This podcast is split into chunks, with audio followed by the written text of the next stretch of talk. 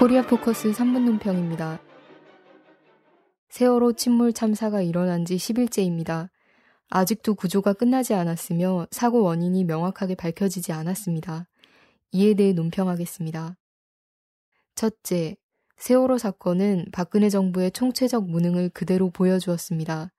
정부는 정확한 피해 규모조차 파악하지 못하고 있으며 현장 상황을 피해 가족들에게 숨기기도 했습니다. 또 학생 전원 구조와 같은 심각한 중대본과 언론의 오보가 이어졌습니다.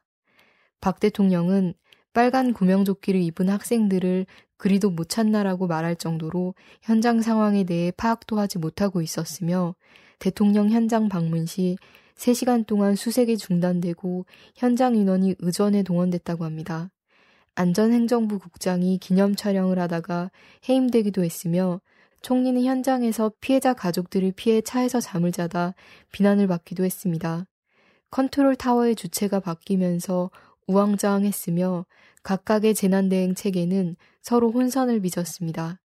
안전을 강조하겠다며 행정안전부를 안전행정부로 바꾼 것이 무색하게 박근혜 정권은 이번 사건에서 극도의 무능과 무책임을 보여주었습니다. 둘째, 가장 중요한 인명구조를 못한 건지 안 한 건지 의문을 가지지 않을 수 없습니다.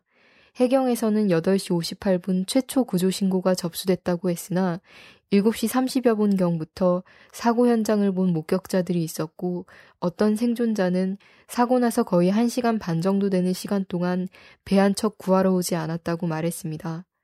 해양 전문가 신상철 전 서프라이즈 대표는 바다의 깊이가 37m이고 세월호의 높이가 30m이며 바다 한복판이 아닌 섬 부근의 수심이 낮은 지역인데 구조가 어렵다고 하는 것은 못 구하는 것이 아니라 안 구하는 것이라고 지적했습니다.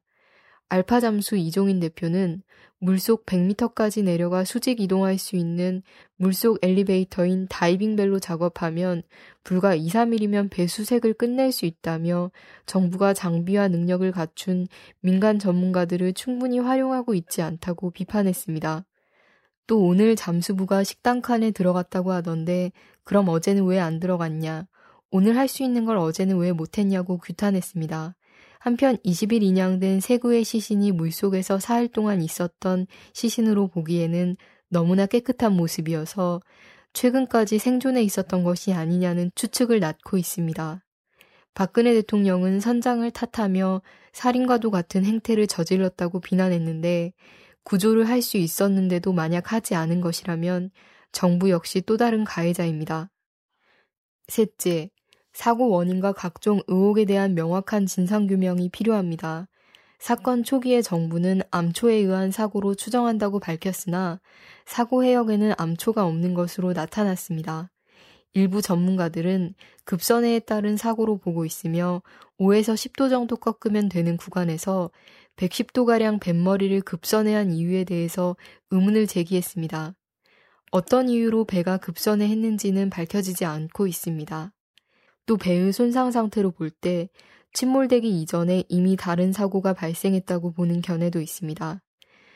암초가 아닌 이상 미남합동 군사 연습을 하고 있던 당시 정황에서 충돌할 만한 물체는 잠수함일 가능성이 있다는 의혹이 제기되고 있습니다.